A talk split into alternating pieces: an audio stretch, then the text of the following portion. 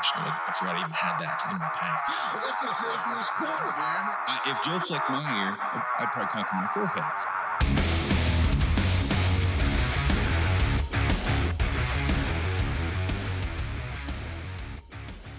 All right, welcome back to the Kifaru Cast, everyone. Uh, Cullen here. I'm in the the mothership in Colorado, and I've got uh, Aaron and uh, Dan. And Dan, what's your last name?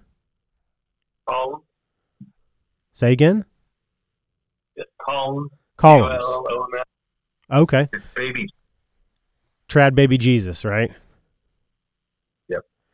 Uh, and you, they are calling in from. Uh, they're in Texas right now. Uh, they're down there uh, in between guiding folks. Uh, what's up, guys? Not much. Uh, we finally had a day off. We've got some clients coming in tonight. Dan was shooting his bow a minute ago, and I've been on the phone all morning. Trying to get some adult stuff done. Yeah, yeah, kind of. Um, working on it anyway. Uh, it's been crazy busy. We've been pumping hunters through like madmen. So we actually finally got to actually run into town yesterday, and we had to buy groceries because we were out of Cheez-Its, PB and J, tortillas, and eggs, and all the important stuff. So got that done, and we have some guys coming in at like midnight tonight. So their hunt starts tomorrow. Dang, dang. Where uh where um do you guys know like generally where your clients are coming from are they always buddies or are they usually just random people?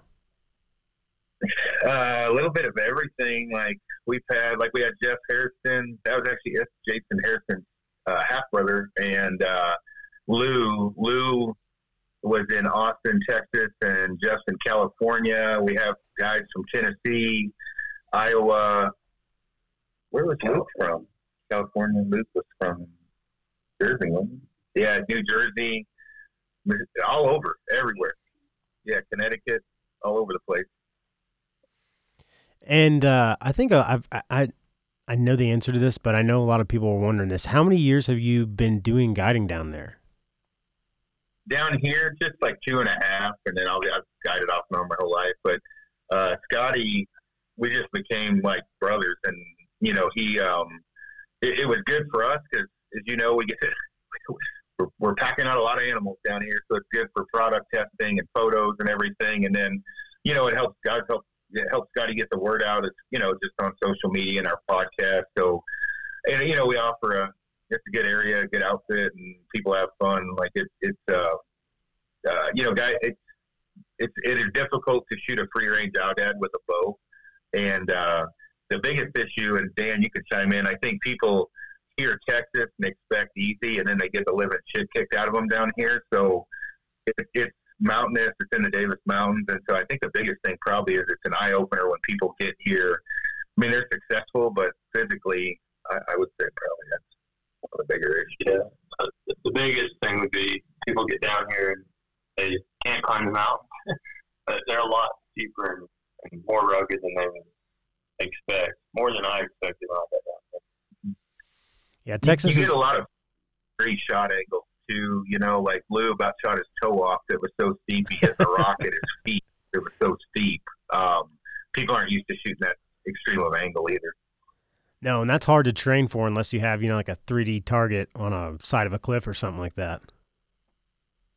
Yeah, you'd have to get like on a three-story building and shoot straight down at the base of the building would be like the, probably the best description I could have. You're gonna have a lot of people on the top of their apartment complexes shooting straight down at something. mm We definitely have a lot of people shitting their pants when they get to the edge. They're like, "Oh, I'm not really comfortable with this." It's like, "Uh, well, I'll hold your belt. Good luck. I don't know what to tell you." Probably have more steep degree shots than we have flat shots. Everything just steep, angle. Um, nothing's perfect when when you have to make the shot happen. Dang. And so is it guys are guys mostly coming down to do uh aoudad huntings, you know, kind of like the their sheep experience or goat or Yeah. whatever. we have uh, six or seven mule deer tags that we're on an MLD program down here. It's over a hundred thousand acres, but some mule deer, a couple antelope tags, and then uh, a lot of ram and ewe hunts. The, the ewes, I think people look down on that a little bit, but most people you know the difference anyway. So the ewe hunts, they've got big, you know, twenty to twenty-five inch horns on average. Um, and we we we have a lot of ewe hunters and probably I think 18 ram hunters a year, something like that. So.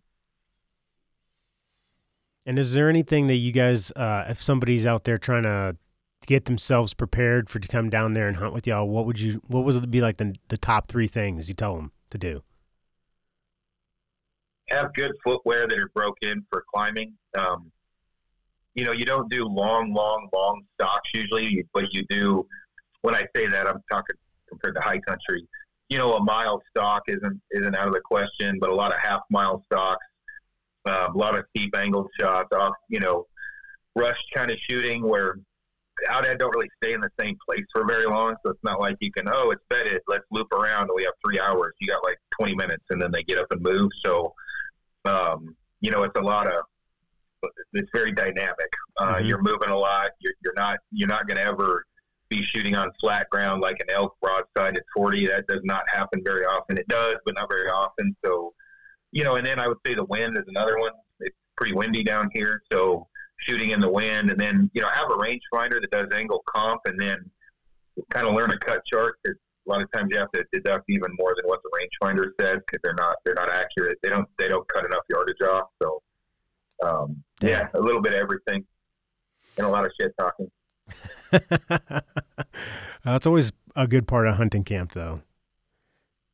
Yeah, yeah, yeah, for sure. So it's been good. We've had a lot of, a lot of, almost. uh, Well, we've had hundred percent success on shots, I think, and then I think we only had a couple guys go home without. Hundred percent success on shot opportunity. Yeah, hundred percent on shot opportunities, and then you know we can't make you hit the animal, so that was a little rougher. But um, but yeah, it's uh, you know some guys the last day will grab a rifle. We get a lot of archery guys, but most of the archery guys are successful with the bow. The stick bow is a little bit more difficult. Um, actually, Randy and Denny they didn't. Uh, well, Denny shot two quiverfuls, I think, and then Randy had a big one under him. Uh, you know, they were hunting with a stick bow, but uh, and then Marie, uh, Denny's wife, she has some good opportunities. But yeah, free range aoudads just you know they're pretty. They're they're, they're a really smart dumb animal. It's kind of weird. Um, they they just they hide in they're in big groups a lot. Um, sometimes you get a lone ram, but um, you know they're in big groups, a lot of eyeballs, uh, which is kind of a pain. And nothing is quiet down here, um, so that makes it a little difficult too. And then everything. I don't know how much cactus I have in my legs right now, but it, it's significant. Built-in acupuncture as you go. Yeah, I had to pull one out of Randy Cooling's forehead. It's on video, actually. oh yeah, I did see that. Yeah. Uh, I had pulling him out of my ass cheeks the other day. Actually, that was on uh, Jared's. I squatted down to take a photo and squatted right in a cactus. So Chad was nice enough to offer to pull him out of my butt crack, but I got him out of my own.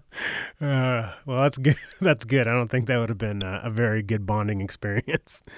Uh, if uh, if you got a guy, let's say you know he's been waiting a whole long time, or he's paid a whole lot of money to go uh, do some uh, awesome sheep hunt somewhere or some awesome goat hunt somewhere, would you guys recommend if they have the opportunity to come do an aoudad hunt, kind of like that, to get prepped for a, a hunt they may only get one opportunity in their life at? Mm, I, I don't think it's a horrible idea. I mean, I think the reality, and I just wrote an article for, for Bowhunter magazine called The Poor Man's Sheep Hunt. Mm-hmm. You know, if you have aspirations to go on a sheep hunt and, you know, financially, let's say you're, you're younger or, or, um, you know, just, you know, you got a family, the normal shit people deal with. Um, it's not a horrible idea. You can, like down here, it's like $2,700 for a used. So not so out of price range that, um, you know, it's, it's unattainable and it's, um, seven grand for a ram or that's what it'll be next year. Um, Mm-hmm. you know, that's something that, that a lot of people could afford and they might find out that, uh, you know, sheep hunting sucks. I don't want to do it. And they didn't spend 16 to 30 grand to go find out. And they're going to learn a lot about steep angles, physical fitness, you know, where they need to be at. So I think it's a good idea. Yeah, I, I, if I ever got get the opportunity to go shoot something like that, it, I think it would uh, it would be a fun uh, like prep course almost. But uh, how much more time do you have uh, guiding down there? Well, I have to go back to work soon, as you know. Um, I uh, the seventh, I'm waiting for one guy to come down. I'm not going to be able to hunt with him a bunch, but uh, super loyal Kifaru guy and, and just a great dude. So I'm, um, his name's George. He's coming down a day early so I can see him, and then I'm heading to pick Amy up in Phoenix, and then I'm making that's nine hours, and then I've got a 13 hour drive back to Denver. Yay! And then uh, home for.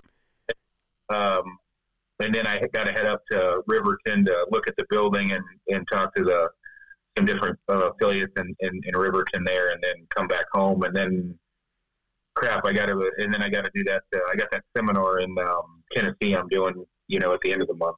Mm-hmm. Well, All kinds of fun stuff. yeah, it's like you don't sound busy at all. No, not at all. It's not bad. Is there uh, what are you uh, most looking forward to, kind of in the upcoming uh, horizon here, past uh, past what you got, you know, and towards uh, the end of April, but let's say this summer and up into this fall. Just a move, which obviously you know, like that. I'll be happy when we get up there and get things rolling. Um, you know, my main focus now for once in my life not on hunting. It's you know, uh, you know, Amy and, and, and the Kifaru crew and, and getting getting everything going with that. Yeah, a lot of moving pieces going on for sure. Yeah, a little bit, but, yeah, I think um, uh, you know overall, I, I, I, I with the with the move, you know, obviously, especially I just did a Q and A, a lot of questions about that. I mean, we're just planning on growing and growing and adding different, you know, parts and pieces, you know, under the umbrella of Kifaru. You know, I'm looking forward when we can start doing the school that we were talking about for long range shooting, you know, Mhm. archery, survival, land nav, offering that, the trading post, all those type of things. It's just, um, you know, for the majority of my, you know, life, I, I could focus on hunting the majority of the time. And now, um, I, I definitely am focusing more on not hunting and, and the company. So it's been a little bit of a change for me.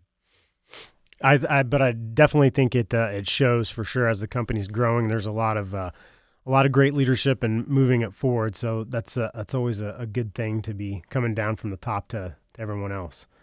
Um, I think Kifaru's got a lot of growth. It's it's going to be awesome. Dan, you're joining the team, right? Yes, sir. I can't wait. Are you excited about Dream of- moving to Wyoming? oh yeah, definitely a dream of mine. Can't wait to get out there and take advantage of all the hunting opportunities, and also work for Kifaru. It's gonna be it's gonna be a dream come true. Where are you from originally? Uh, Chattanooga, Tennessee. Okay, well, that's yeah, first time out west to move or live at least. Oh yeah, it's gonna be fun. That's awesome. Now we're super excited to have you coming on board. I mean, uh, if uh, if this means anything, I mean, Aaron doesn't uh, talk highly about many people, but he speaks very, very highly of uh, your skills and your abilities. So I'm super stoked just to just to see you shoot. Well, I appreciate it. It means a lot. I, I did beat him in the sprint, but I, I also did pull my hamstring and couldn't walk for a week. So it was my my hamstring on my left side was like three shades of black, blue, and yellow and purple. That's four shades uh, from my knee to my ass cheek. So I'm not young anymore. yeah, it's probably not a great idea just to do a cold sprint against it. Uh, how old are you, Dan? Nineteen. yeah, against a 19 year old. Yeah, I've only got 26 years on him. Um, it was funny. Chad was laughing, and Chad, our, our uh, you know, the owner of Kifaru, or obviously uh, the primary owner. We were uh, we had gotten a sheep. One of his friends did, and his friend was like, "How are they getting so far down the mountain ahead of us?" And Chad was like, "They're running," and uh, it was steep. And um, the guy, uh, his friend said something about, "Well, it must be nice to be young again," and uh, Chad said, "Yeah, he's our age. Uh, Dan's a young one." So I felt good about that. it's the small wins, it's Uh, small victories. I, I know. I really have to focus to even try to keep up with Dan, though. Um, I certainly can't be drinking, otherwise he really crushes me. So And uh, He's super fast.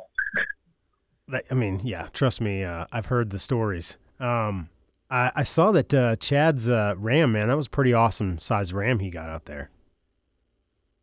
total size, that's the largest ram I've ever had at my feet. Um, and I've shot really big ones myself. So I was like, it was actually funny. So we're we're we're looking for red sheep, right? That's what he came down here for. We got Okay. sidetracked a lot, but uh, these four rams come out of this bottom, and uh, you know people don't don't think of where we're at as like mountainous, right? But it's extremely extremely aggressive. They come out of this canyon and they're like 700 yards away, and I immediately am losing it. I'm like, look, we got to kill it.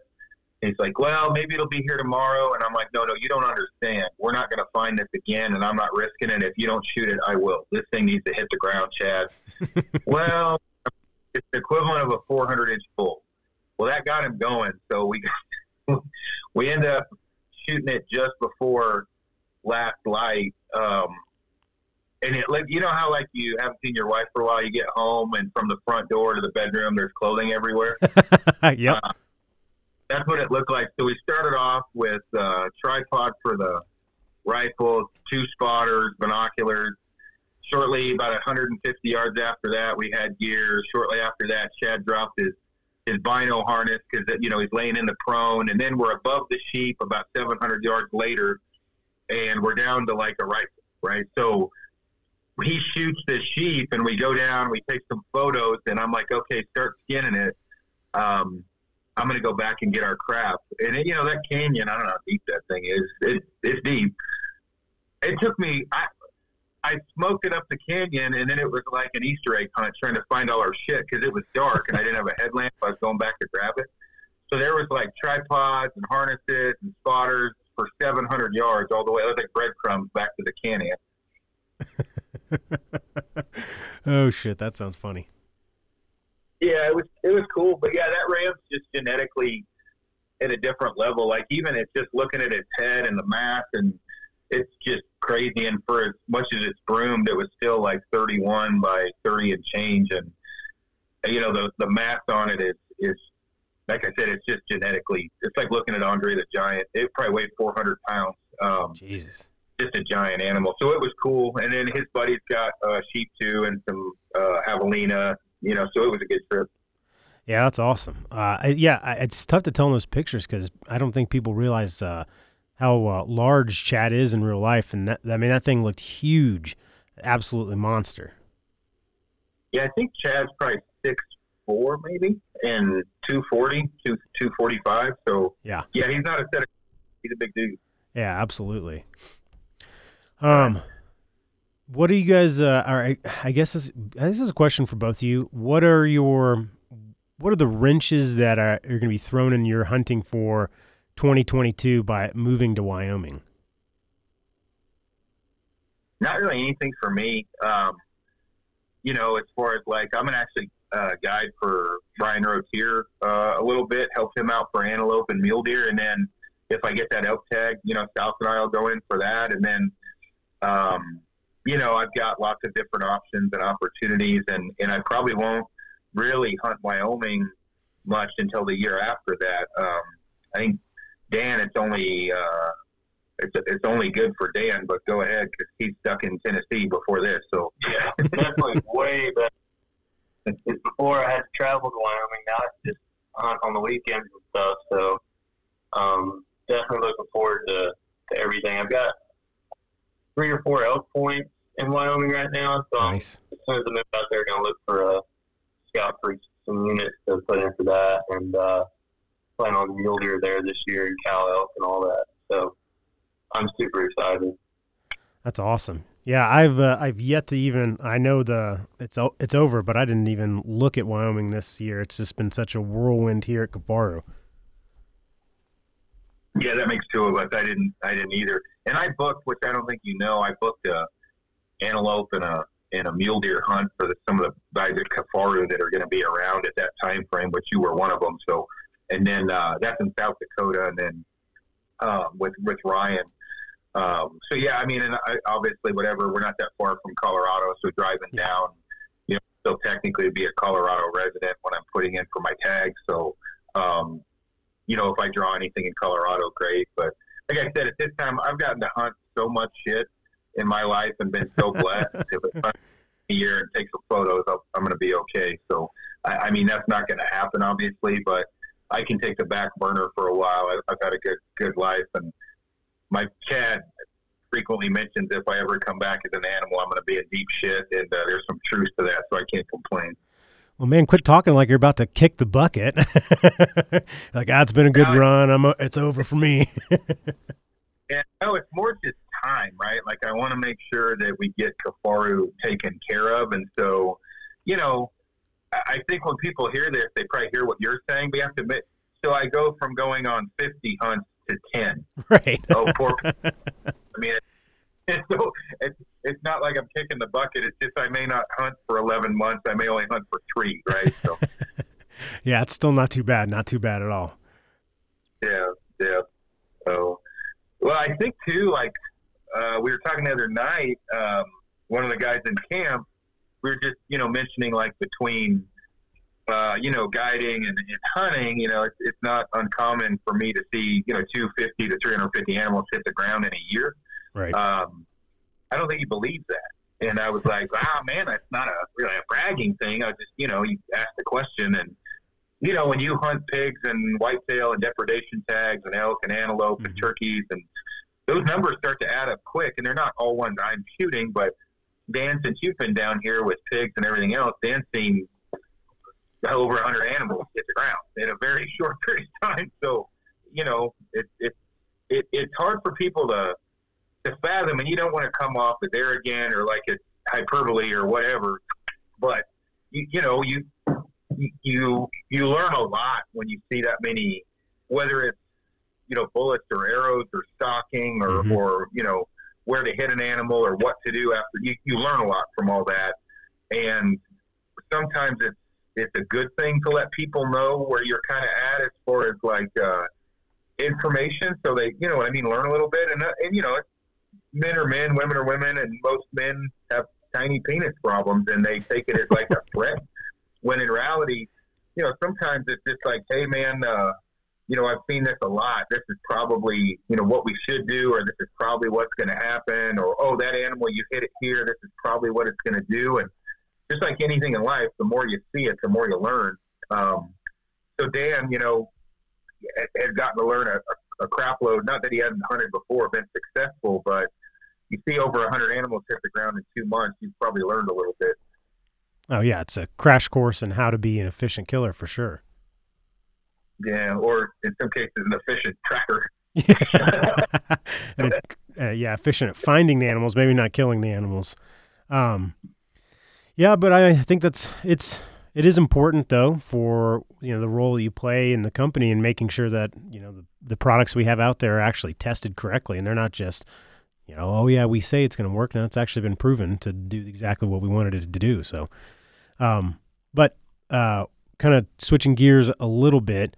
What uh what are you most excited for? You know, if you strip away the move, all that kind of stuff. If you looked uh, two years into the future for Kifaru, what is your number one thing you're kind of most excited about? We're getting ready to get into. Man, for me, which I'm probably, you know, a little bit different. Um, I, that the the schoolhouse that we're what I call the schoolhouse. Um, I, I really want to get that going. You know, not because of money, because that's probably going to be the, the the least money maker. But I'm really excited to take more of a maybe a role in in in teaching, um, whether that be, you know, photography, you know, layering systems, the land nav, all that stuff, and then having uh, some different uh, military guys come in for long range shooting, um, and just being Kifaru kind of not just being a place that we make money, but you know, you know, eh, when I say make money, sell packs. I want people to know we're not. I think most people know this. It's, it's about family for us. It's about information. I hate to use the C word, conservation, helping different groups, helping different organizations, and and, and kind of just becoming a, a key part of Wyoming and and uh, Mhm. you know helping people. So I'm excited about that. That's probably the the the um, I don't know what the one thing I want to focus on the most once everything gets going is get that going. Yeah, I think that's going to be awesome. What about you, Dan? Uh, for me, I mean, just a new chapter in my life, moving out there is pretty, pretty big. And then, I mean, all the stuff that I hear is in the works with Kifaru. It's going to be a, you know, a great next, say, five years down the road. It's going to be quite awesome, and I'm super proud and privileged to be on that ride. I look forward to it. That's awesome. That's awesome, man. Yeah, I'm I'm looking forward to uh, I'm looking forward to moving. Honestly, I know that sounds crazy, but I'm looking forward to uh, uh, just a change of pace in terms of kind of like the um, I don't know the personalities of everybody. Uh, everyone, you know, Wyoming. Everyone seems to be like super happy to see everyone and how's it going. And even if you're just like in the grocery store, it's it just seems a lot closer knit. Uh, and it, it doesn't seem doesn't seem like that's the direction everything's headed here. Mm, Yeah, no, it's headed the actually the opposite direction. So, like, Yeah. if we're heading north, Colorado is heading south. Yeah. Yeah, I, I, it very much feels. I mean, you, you just kind of get it. It's changed so dramatically in the past couple of years, and I know everyone's heard that, but uh, it's it's been crazy uh, to see the change that Colorado's gone through. Yeah, no, it's it's pretty wild, but I think that um, you know, I, it seems I'm sure there's some people in Wyoming that, I, which I totally get, or like, uh, you know, you Californians stay the heck home. Uh, we don't, you know, that type of thing. But Mhm. we we're moving there to, to not turn it into Colorado, and um, I'm pretty. I'm not so far right that I got to look right to see the left, but I'm pretty damn far right. So, uh, you know, I, I I- I think that we will be able. I think we'll be a good, a, a big part of the community and a good part of the community. So I'm excited to get that kind of rolling as well. Yeah, I think so too. I think we're going to fit in, and from what every everything uh, everything everyone said up there, it feels like we're pretty welcomed in the community. You know, I think everyone knows what we're about uh, and what we're trying to do, and uh, I think everyone's really supportive of it. Yeah, no, it seems seems good. Um, I am the building. Shane is crushing it on the building, and Butch, who's building uh, our house. When I say our house, it's pretty much Amy's house. Um, you know they're crushing it. The building's coming right along. Um, I saw some videos.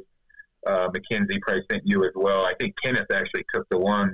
They're framing in the offices and everything. So yeah, they're doing. They're crushing it. Yeah, it's uh, it was scary there for a little bit, you know, when things uh, you, you're you're wanting to move things along, but it just isn't quite time yet. And then uh, once it all kind of popped off, it uh, it's just been nothing but forward progress. So it's been great. No, it was rough for me because everybody was wanting answers that I quite honestly did not have. And then I'm like, a couple of times I made the mistake. I thought I had an answer and I mentioned something and that became gospel. So then it got to a point like I'm just not going to talk because, uh, you know, the last thing you want to know is or do is say, oh, this is what's going to happen, and then it doesn't work. And there was too many, a lot of balls in the air for a while. But it looks like it's going to pan out where we're going to get there when we wanted to, and and uh, hopefully no major crises. Everything's gone fairly smooth. So. Yeah, no, absolutely. I, I think that everything is going to pan out the way it's supposed to uh, coming up here into the future. But uh, um, still a lot to go. Still uh, a big process ahead of us, and that's uh, another challenge we're going to undertake. But I'm uh, I'm 100% positive that we're going to be able to continue to move forward and get the move done. Yeah, yeah, definitely.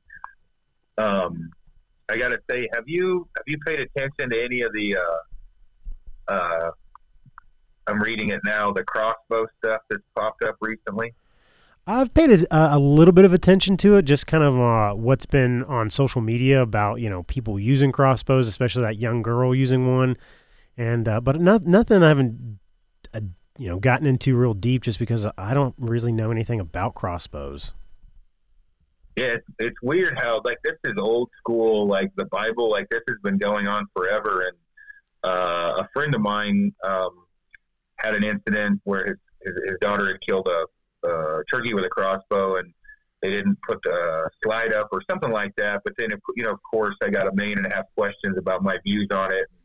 I uh, it's been interesting, and, and one of the things that I don't want to talk about crossbows any more than I already have this week, but the the one thing that I think that um, where the, the this line is, which I'd be interested to get your opinion. Um, you know, the the easy button thing of is our crossbows or how, you know getting people into the outdoors, right? One of the arguments, which is kind of of a crock of shit, is crossbows can get people into the outdoors, but everybody I know that has a crossbow was a gun hunter and wanted longer seasons Mm-hmm. so grab the cross.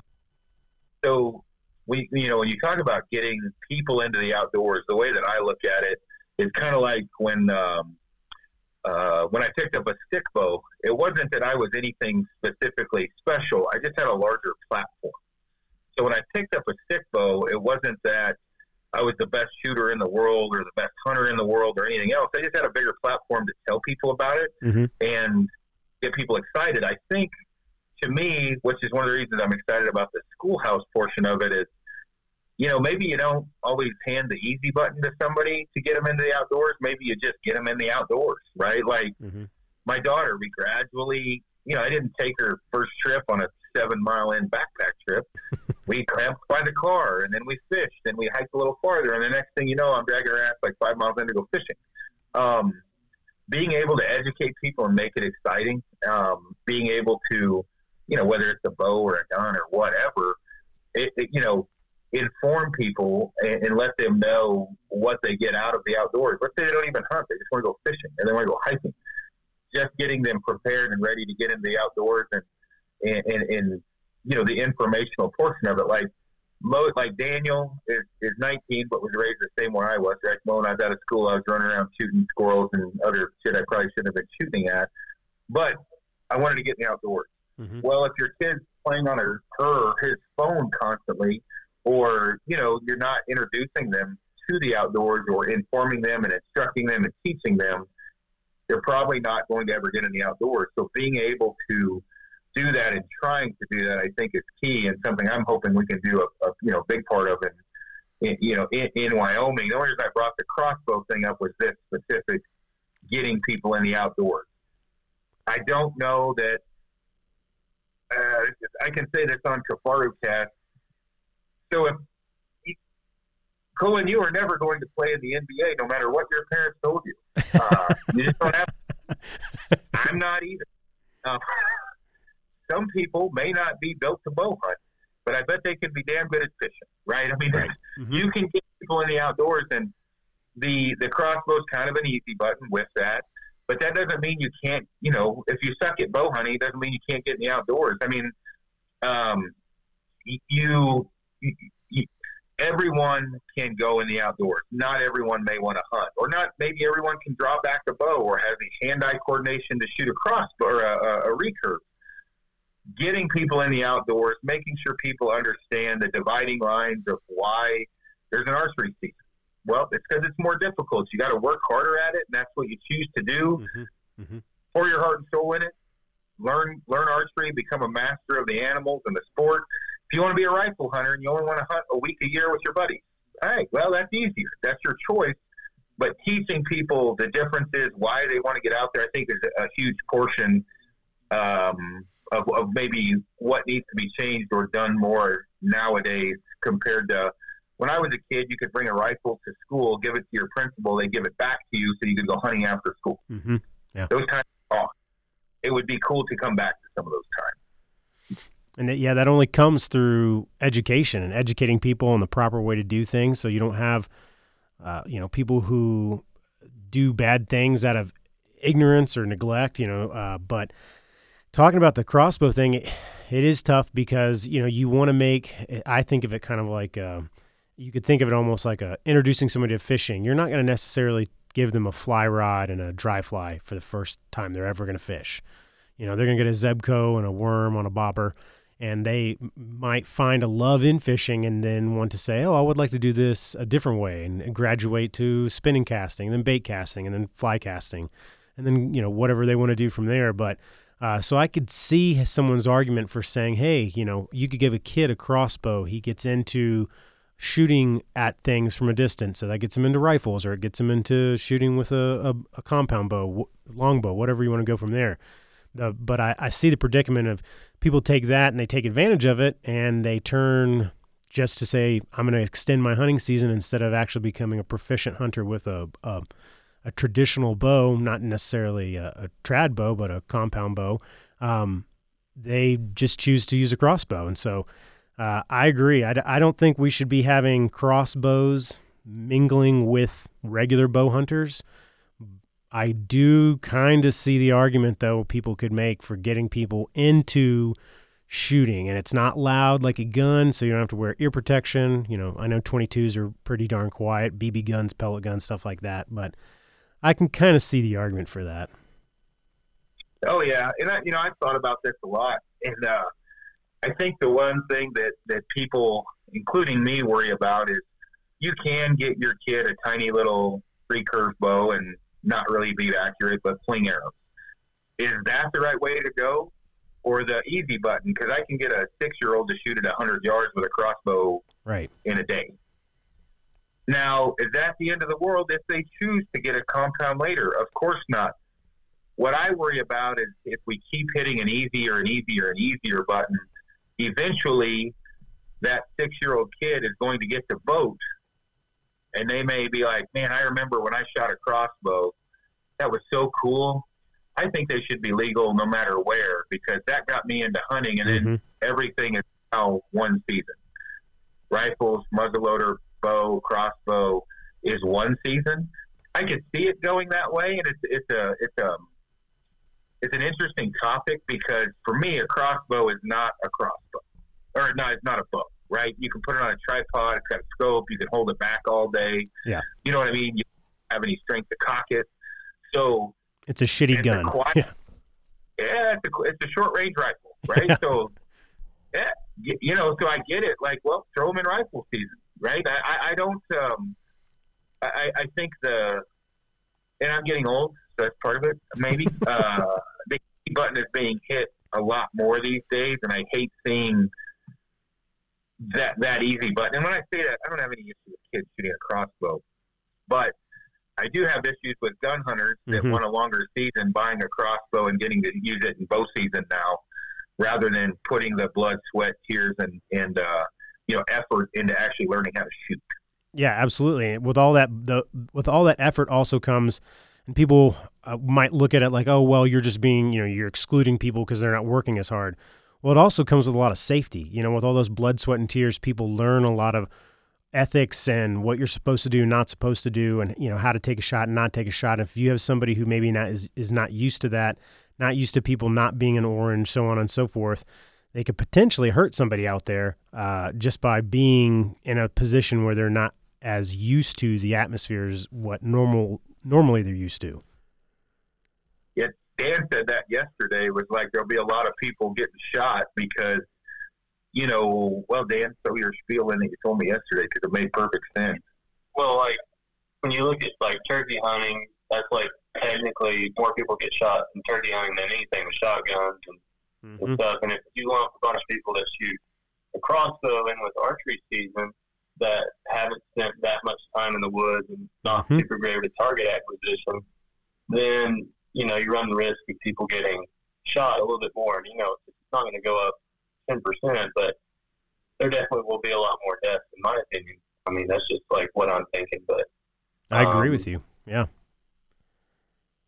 We, What- you, you have to for me, when I talk about this, I also, well, and Dan now, we get to see different skill sets and different levels of hunters. Mm-hmm. And we see potentially crisis level shit that could happen that we can kind of avoid. Meaning, when I say crisis, maybe a, a bad shot at an animal or something unsafe or leaving a bullet in the chamber and forgetting to take it out. Simple things that you learn with proper tutelage and over time. And from, again, you know, not hit the easy button. I mean, I would say that like with this, with a with a if you went to an archery range and let's say you're a 22 year old female or male and you have raccoons in your yard and you can't shoot a gun and it's too hard for a bow, within an hour, you can be proficient to 40 yards or more with a crossbow. And then they hand you a crossbow, you hand them 500 bucks, and out you go. And holy shit, you don't realize that fucking arrow keeps going through the fence to the lower poundage bow as you were a kid and learn the potential repercussions that that arrow goes quite some for quite some time after a broadhead hits a raccoon Mm-hmm. right? Learn that as you, you know, as you get older, because you started off with a lighter poundage bow and grew, and and you know, obviously your strength grew. Um, you you also learn obviously what animals are legal to shoot and what are not. So let's say you're a 20 year old pecker headed little little uh, uh, uh, uh, like I was, a little a little rugrat, right? Like, okay, I'll, I'll shoot everything. If I, when I was little, I did a lot of things wrong. Then I was educated by getting my ass kicked of what the right thing was to do. Well, if you skip all that time, then next thing you know, you're ringing arrows at squirrels and things like that because you skipped all of those times at a younger age of Mhm. right and wrong. No, absolutely.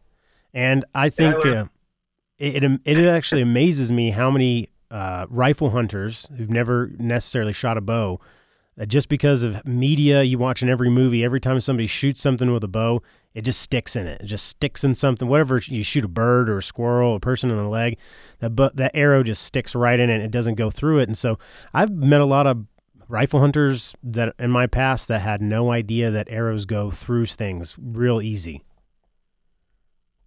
Yeah, yeah, and it's just again, it's part of that uh, part of that learning. You know, part part of the fun of it, right? Part of it is getting your ass kicked and learning. And so, I mean, you, you know, you think about it. Um, it's kind of like entering the NBA. Like Colin, me, Dan, we can all take a pill. We're going to be in the NBA. Well, that uh, that level of skill that we all look up to to play. I hate professional sports, but to play in the NFL or the NHL if everyone can do it, pretty soon it's not important or sacred anymore because everyone can do it. Mm-hmm. Um, I brought up the other day, it's like, well, you got a little wiener, but you can strap on a giant dildo and become a porn star. That's the equivalent of a crossbow to me. If you're going to be a bow hunter with a crossbow, you really didn't earn much to get there. Uh, you did you didn't you didn't learn how to tune. You didn't learn how to fletch arrows. You didn't learn to you know you didn't like basically just the strength to hold the bow steady or to pull it back or anything. You just grabbed a piece a tool that was the easiest you could possibly get to be able to hunt in a bow season w- without without earning anything. So maybe it would get kids in the outdoors more, but there's a ton of kids in the outdoors from shooting BB guns that, that bought a bow later. Um, I don't know that a crossbow would really help. It, ma- it might, but I, I don't know. I, I I would like to see. It would be interesting to get some data on that because I, I don't know that it that actually helps or not. Like when I say that, oh, my kid had a crossbow, got him in the outdoors. Well, was that the only thing you offered him? Right. or was that you know, or did you offer multiple things? So again, my daughter never wanted to mess with a crossbow. She just always liked the recurve compound, and you know, I always brought her to archery. She sat beside me, watched me shoot, and learned along the way. And as soon as she could draw a bow back, we we got her a little bow, and then it just gained from there. And now she has more bows than she probably needs. But yeah, Yeah, I think that's uh, you know, especially when uh, you know, I grew up with every opportunity for all sorts of outdoor things, and I never once wanted to or gravitated towards a crossbow. So I don't think that's the. Uh, I don't think that you have to have a crossbow during hunting season to facilitate more people being in the outdoors. I don't think that's the key. yeah, yeah. Who who knows? I mean, I I could be totally full of crap, but we'll we'll see. I do. So I am excited about the opportunity. Obviously, with like Dan, Dan, Dan is an amazing uh, archer, uh, one of the best. You know, with a single string bow. Um, you know, the Frank, amazing predator hunter, high country mule deer. Um, you know, obviously we all have something to add, and then other people we would bring in to get that school going. Mhm. Yeah. Um, you know, to teach people the do's, don'ts, and, and everything else. I'm very excited about that. So. Yeah, I think I think that's going to be a great opportunity for everyone to learn and hopefully spread the knowledge. Um, I have a question. Have you guys uh, checked out or been keeping a track on that new bill that just got? Uh, I believe it just got passed in Wyoming.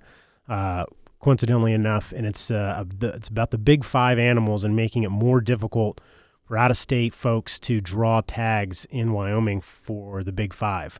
I think especially for um, sheep and uh, moose. Did you guys uh, check that out at all? No, no, fill us in.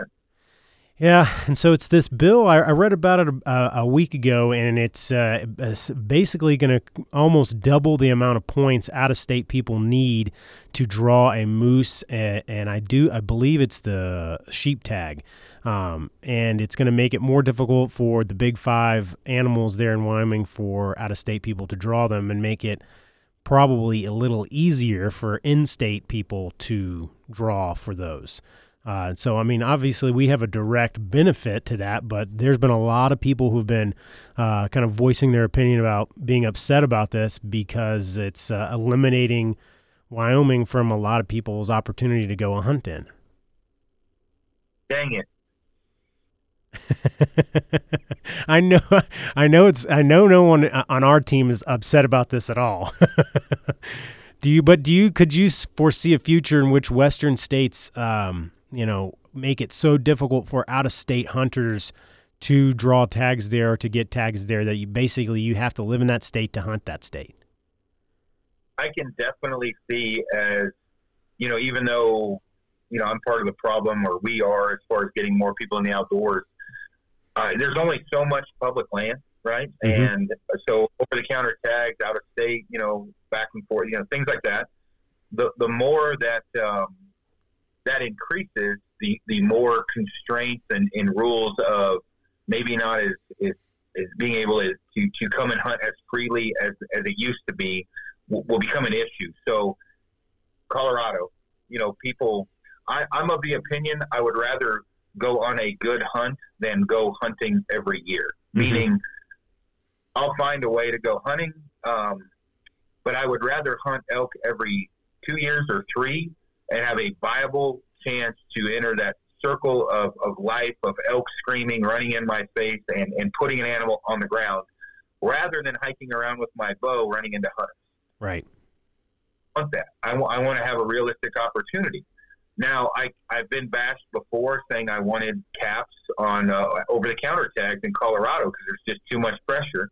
Um, and, and, you know, the, the, the, chances of getting an elk are, are not very good. And then you always get a guy that comments, Oh, I was in elk all year. Oh, you're the one.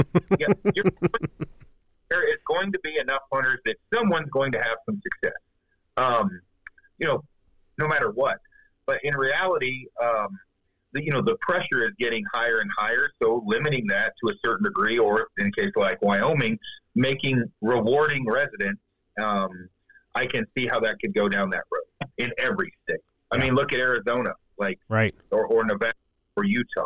So I think it's just unfortunate that uh, you know Colorado. I I think has basically made an unrealistic expectation for people who don't live in Colorado or don't live in a western state that every year guaranteed no matter what you're going to be able to come out here and get a tag and uh, go hunting. And it's it's unfortunately um, it's just t- turned like you said your opportunities to you're out in the woods. Yeah you're you're doing it but your actual chances of killing an elk are, are so slim that you're basically just doing glorified hiking yeah, and you know, I mean, I, am not saying you can't be successful, right? I'm just yeah. saying it's harder and harder. And, and you know, I've, I've hunted over the counter public land, you know, a ton my whole life. Um, you know, now in the last couple years, when you know, I've, I've tried to get landowner tags because, um, well, I'm not getting any younger, and 20 years of uh, over a raghorn or please Jesus let a cow walk in front of me starts to suck. And there's not. It's awesome that we have public land. I'm not. I'm not taking anything away from having public land.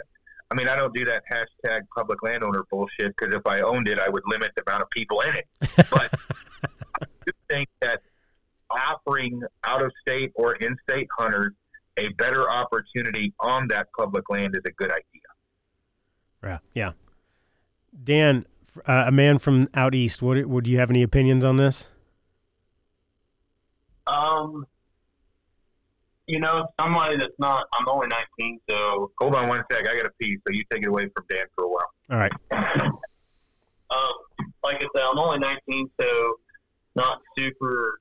I don't know. Don't have a lot, lot of wisdom on all this stuff, but from back east, you know, it was great. I started hunting in Wyoming when I was I think 15 and uh, hunted there every year since. You know, loved it. Um, so yeah, I mean, for somebody that's not a non-resident going to a state like that, it does suck. But um, like I hunted Colorado last year and saw nothing but hunters. You know, and that that yeah. sucks just as. So if there's a way that you know non-residents can go every couple years, not be just as you know as much people, but have more quality time than a you know, that'd probably be better than going every year and seeing 200 trucks at the parking lot, you know? Yeah. So, It's it's it's definitely not a super fun experience when you're you know you're out there and you're trying to do the whole western hunting thing and you know it's a, it's just another sea of hunters everywhere. But uh, I, I I've heard this argument that people say, well, I thought this land was federally owned. You know, I thought this was everyone's public land, and now now states are saying that you can't come, uh, you know, be a be a part of this hunting experience on federal land and. Uh, you know, my the the response I, I guess I have to that is you're still very much allowed to come recreate on it, but the state does own the animals, so they can they get the opportunity to say whether or not you know you, you can come hunt them. But uh, yeah, it's it's it's a it's an interesting topic. I I like I said, I know we're on the benefiting end of it as be, soon to be Wyoming residents, but. Uh, uh, I definitely see a future in which Western states are almost a, you know, uh, I don't want to say pay to play or something like that, but you're going to have to be a resident or you're going to have to win some sort of uh, lottery tag that are few and far between to, to hunt in them. Otherwise, the you know the, the hunting opportunities will just become so diluted and so um, uh, just it won't be the experience anyone's looking for anymore. To be like you know if there's 50 boats at every put in, uh, you know, it's not as much f- fun fishing as if you're out on the river alone. Well, I, I think fishing is a good example. Um, if you ask, uh, well, we'll just take me, Dan, and you. Hey, uh, you can go to this lake here or this river, and you have a point. Well, let's just say if you fish for a week, you have a 17, well, no, it's less than that, a 12% chance of catching a fish. or you can wait because it's fishing, obviously not applicable. I mean, and this is, you know, pulling out of my ass a little bit, but, or you can fish every three weeks and, uh, yeah, you're going to be in fish all day. I'm going fishing every three weeks. Absolutely. But, uh, if I have a 12% chance in 10 days of catching eight fish, I don't like those odds. I'll go, I'll go, you know what? I can walk up and down the river and I can take pictures and I can enjoy the outdoors. Mhm. Yeah, I can still recreate on it. And again, Dan's 19, his perspective's different. I've been hunting on public land for so long. So Dan may be totally fine for that small percentage of chance to get to hunt elk. And I get that. And I don't have any issue with that. I am just saying that, you know, multiple different states and drawing tags and you can come out west and hike and everything else that I think if people, even if it was every other year, and every other year they had a 50% chance of getting an animal uh, rather than a 50% chance of seeing an animal, Mhm. there might change a little, but I'm from out west. You know, Dan may be like, you're a dick. I can't believe you're saying this, but it, it, it is the idea of coming out west is very awesome. I get that. I just also know that it sucks when you have 37 cars at the trailhead. You've hiked six miles in and you're still running into people, and the only else you've seen are running like hell. Yeah. Uh, on pub- on over the counter publicly. And maybe it'll be an op. Uh, go ahead. No, go ahead and, and, and I'll add to it. Oh, I was just saying maybe it'll be an opportunity for people to, uh, or for th- it, it to highlight other hunting opportunities that aren't just out west hunting for elk and mule deer and you know, which are are awesome. But there's a ton of other great hunts that I think a lot of people just overlook because the, the out west hunting is so popular right now. Everyone's you know like, oh, that's what I want to do, and I know it's it's been popular forever, but it's it's really I feel feel like it's on a lot of people's you know I hate to use the term bucket list, but they're they're out here because it's been hyped so much. Yeah, yeah, I, I think that's true. I think that uh, when you, um, you know, and, and again, everybody manages money differently, and I did a poor job the majority of my life, and I, I have Amy now, so I do a better job because she does it. Um, that that uh, you know the, the, the option of, of trespass fees. You know, I, I've gotten bashed for this, but people know me that know I've hunted public land my entire life and still hunt it now. Um, you know, it, a, a trespass fee, a landowner tag, putting in for multiple states is a big one. Putting in for multiple states is a huge um, opportunity as you get more financially stable that I never did because I was an idiot.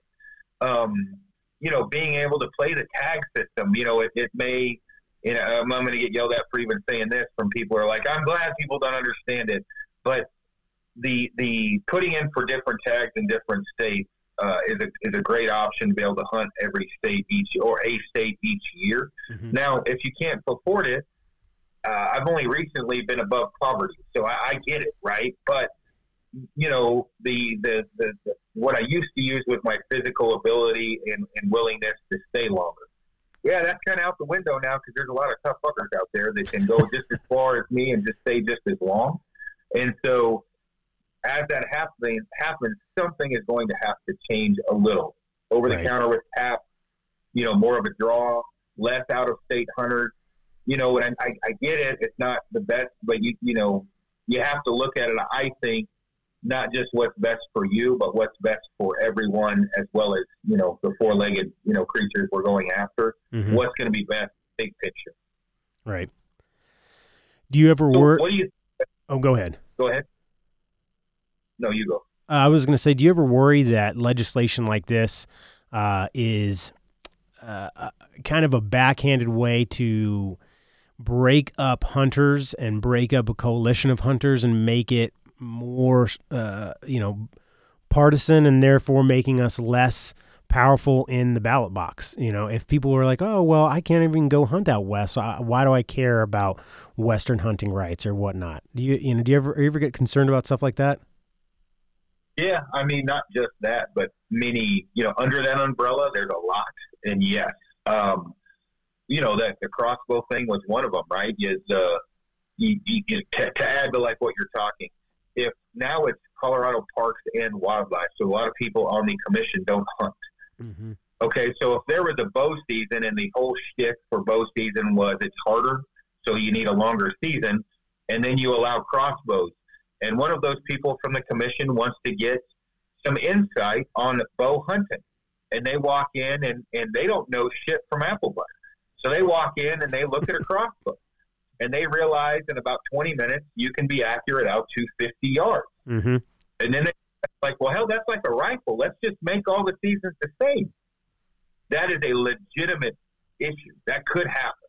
Right. Okay, so the thing, what you're talking about, um, you know, with with people voting, right, um, for different reasons, could it be to set, you know, strengthen numbers to less numbers? That is a possibility.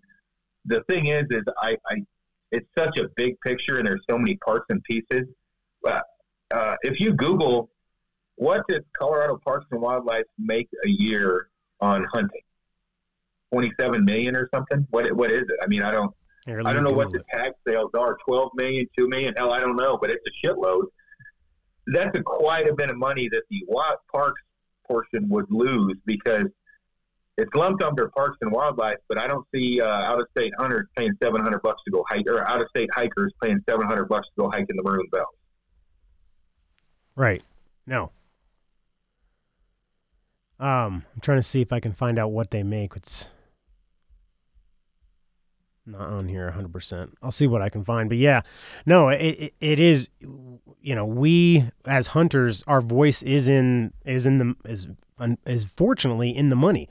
You know, we ha- we pay for most of the parks and wildlife in most states that have public land.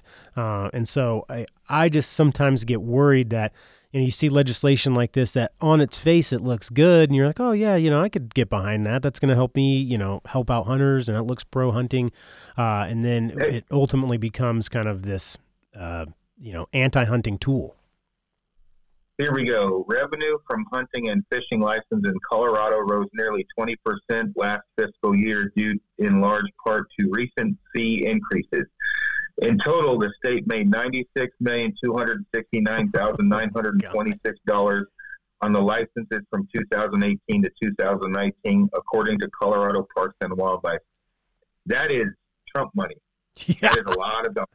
yeah 100 So mil ninety dollars yeah in one year. that's, That's crazy pretty good vote, right? That's good. yeah Thank absolutely Think about if we took that away, what would happen to the parks portion? There would be no more parks. There'd be no shitters getting clean. There'd be no boat docks. There'd be no park. I mean, there'd be nothing. I yeah, hundred percent agree. if you take a hundred million dollars out of a budget, there what's left? Yeah, there wouldn't be any game wardens, so I could go do whatever I wanted anyway. That's right. Just kidding, game wardens listening in. I love you guys. you guys serve a very key purpose. Yeah, I love every one of you. Uh, Yeah, that's uh, I, I just have seen a lot of grumbling on the internet about uh, that bill lately, and so I thought it sparked an interesting conversation. Um, but uh, anything else you guys are interested in covering? Anything else uh, you're wanting to touch on before we get off here? No, I don't. I don't have anything. I, I actually I want to go shoot my bow here soon. So uh, I, I was on the phone all morning, so I couldn't shoot. Dan, you got anything? Dan's good. I did most of the talking for Dan, which is pretty much normal because I talk too much. Dan, when are you uh, when are you making the move up? When are you done there in Texas? Uh, I'll be down in Texas end of April, and then I'll move to uh, help y'all out. I guess the end of May, first of June. Awesome. Very cool, man. Well, I'm excited to meet you in person and uh, looking forward, like I said, to you joining the team. Awesome. You as well. Look forward to meeting you. He may he may be me and Amy's new roommate till we find him a house. Oh man. Cool. Well, man, I appreciate everything, and uh, yeah, I I, uh, I figured we had a day off, and, and we were running out of podcast, so wasn't wasn't a bad time to do one. No, it's p- perfect. Perfect time to jump on, and I I appreciate you guys taking a little time out of your day. Cool. You as well, man. Tell everybody I said hey. Will do. All right, guys. Well, we'll talk right. to you later. All right, take it easy.